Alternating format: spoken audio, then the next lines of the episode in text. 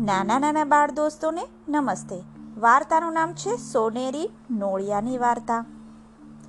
મહાભારતનું યુદ્ધ સમાપ્ત થતાં જયેષ્ઠ પાંડવ યુધિષ્ઠિર ભારત વર્ષના રાજા બન્યા. એમણે અશ્વમેઘ યજ્ઞ દ્વારા વિશાળ સામ્રાજ્યનું આધિપત્ય મેળવ્યું અને એમના રાજ્યની સફળતાપૂર્વક શરૂઆત કરી. તેઓ અવારનવાર ગરીબો અને ભૂખ્યા લોકો માટે મીજબાણીનું આયોજન કરતા.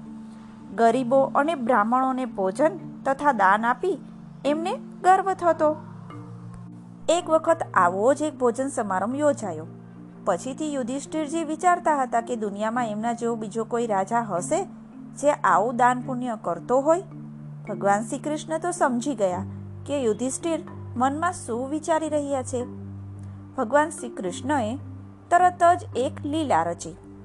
મહેમાનોએ ભોજન લઈ વિદાય લીધી. પછી ભોજન મંડપમાં જ્યાં ભોજન લેવાયું હતું, એ જગ્યાએ થોડું વધેલું અન્ન વેરાયું હતું.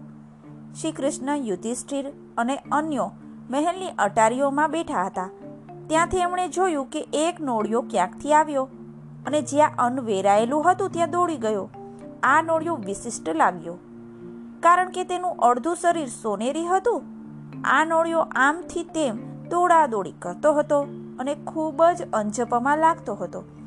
યુધિષ્ઠિરે એને બોલાવીને પૂછ્યું, એને શેનો અંજપો છે અને કઈ વાતની તકલીફ છે? નોળિયો બોલી શકતો હતો. એણે એક વાત કહી. એણે એક સમયની વાત કહી.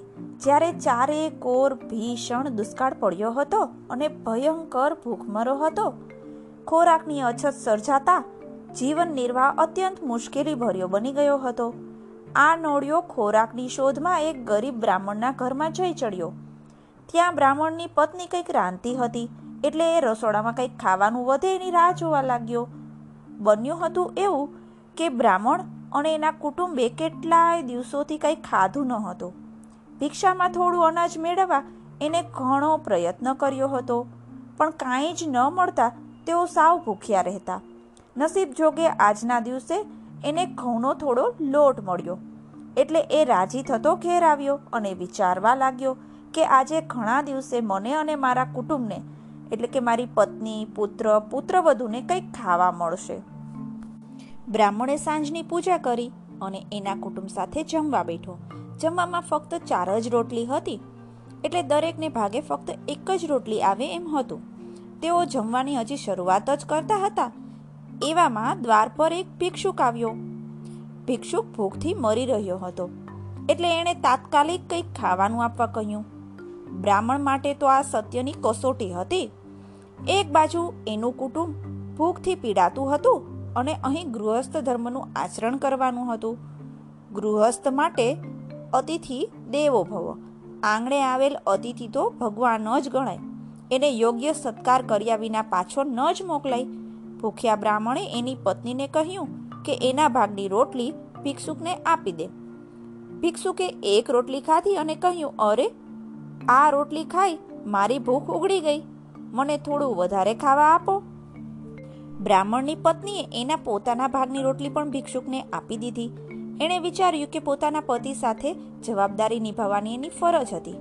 ભિક્ષુક હજી ધરાયો ન હતો. એણે વધુ ખાવાનું માંગ્યું. બ્રાહ્મણના પુત્રએ પોતાના ભાગની રોટલી પણ આપી દીધી. ભિક્ષુક હજુ પણ ભૂખ્યો હતો. એટલે બ્રાહ્મણની પુત્રવધુએ પણ એના ભાગની રોટલી ભિક્ષુકને આપી દીધી. આ કુટુંબના જીવનની આ અંતિમ કસોટી હતી. હવે ભિક્ષુકની ભૂખ શાંત થતાં એણે સંતોષ સાથે વિદાય લીધી. પરંતુ બ્રાહ્મણનું કુટુંબ હવે ભૂખ સહન કરી શકે એમ ન હતું. એક પછી એક ચારે જણ મૃત્યુ પામ્યા. હેપતાઈ ગયેલા નોળિયાએ આ આખી ઘટના જોઈ. એ પોતે પણ ભૂખથી મરી રહ્યો હતો. એટલે એ રસોડામાં થોડો લોટ પડ્યો હતો. ત્યાં દોડી ગયો. એના શરીરનો થોડો ભાગ આ લોટને અડક્યો. અને એને આશ્ચર્ય સાથે જોયું કે એટલો ભાગ સોનેરી થઈ ગયો હતો. ત્યારથી આ નોળિયો ફરીવાર આવો ચમત્કાર થાય એની પ્રતીક્ષા કરી રહ્યો હતો. જેટલા પણ યોગ્ય થતા હોય, ત્યાં એ એવી આશાએ પહોંચી જતો કે એના શરીરનો બાકી ભાગ પણ સોનેરી થઈ જાય, પણ એને કોઈ સફળતા નહોતી મળતી. આજે એને એમ હતું કે આટલા લાંબા સમયની પ્રતીક્ષાનો હવે અંત આવી જશે. આખી દુનિયામાં યુધિષ્ઠિર જેવું દાનેશ્વરી બીજું કોઈ જ ન હતું. એટલે એમના યજ્ઞમાં આવો ચમત્કાર થવાની શક્તિ તો હોય જ. પરંતુ આવું ન થયું. વારંવાર વધેલા અન્નમાં આડોટિયા કર્યું, છતાં પણ એનું શરીર સોનેરી ન થયું. નોળિયો ખૂબ જ હતાશ થઈ ગયો. આ વાત પરથી યુધિષ્ઠિરજીને સ્પષ્ટ સંદેશ મળી ગયો. એમને ખ્યાલ આવી ગયો કે પેલા ગરીબ બ્રાહ્મણ કુટુંબે કરેલું દાન ઘણું જ ચડિયાતું હતું. યુધિષ્ઠિર પાસે તો ધનનો ભંડાર હતો. છતાં એમણે તો એમાંથી થોડો ભાગ જ દાન કર્યો હતો. જ્યારે બ્રાહ્મણના ભૂખથી મરતા કુટુંબ પાસે ફક્ત ચાર જ રોટલીઓ હતી, જે તેમને જીવાડવા માટે અત્યંત જરૂરી હતી. તો પણ એમણે ઈશ્વર પર શ્રદ્ધા અને એમના ગૃહસ્થ ધર્મને માટે પોતાનું સર્વસ્વ ત્યાગી દીધું. આ પ્રસંગ પછી યુધિષ્ઠિરજીને સમજાઈ ગયું કે અભિમાનથી કરેલું મોટામાં મોટું દાન હોય કે કાર્ય હોય પણ વ્યર્થ છે. એને બદલે પ્રેમ, શાંતિ, કરુણા, દયા કે ધર્મથી થયેલું નાના માનવાનું કાર્ય પણ અમૂલ્ય રત્ન સમાન છે.